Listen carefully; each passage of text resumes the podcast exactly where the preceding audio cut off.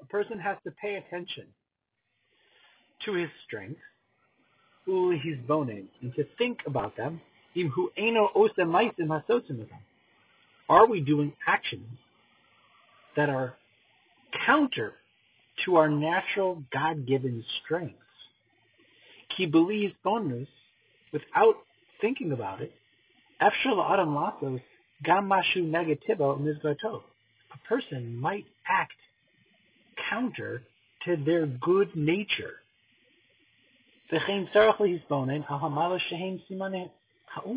Person also has to reflect on the qualities that they have just by being a yid, which are rachmanim, we are merciful people, we are baishanim, we are bashful in a certain sense, or modest. I think that's the general understanding of how Baishan in this case. And Gomle Chasadim, we're kind, giving people. So those things, Devarim Ela Ru'uyan Lashkapa Miyuchedes. Person has to think extra about those things. With a Yoser Zazos, especially nowadays, his days, our days. Tzarech Adam Lachshosh. Person has to be careful.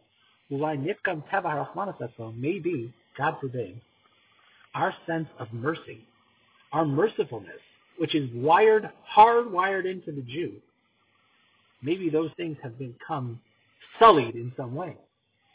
Because there are so many sorrows in Am Yisrael around the world, a person could, God forbid, become used to the sorrows and not care.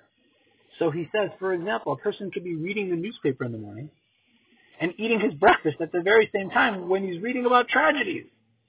Says the Torah Savram, Ein Pegima Barachmanus Gedol That, and like we're like taking this mida that is so beautiful of what it means to be a yid, to be a rachman, to be merciful, and we're we're deadening that mida by becoming apathetic to the tsaros around us, and that he says is very serious.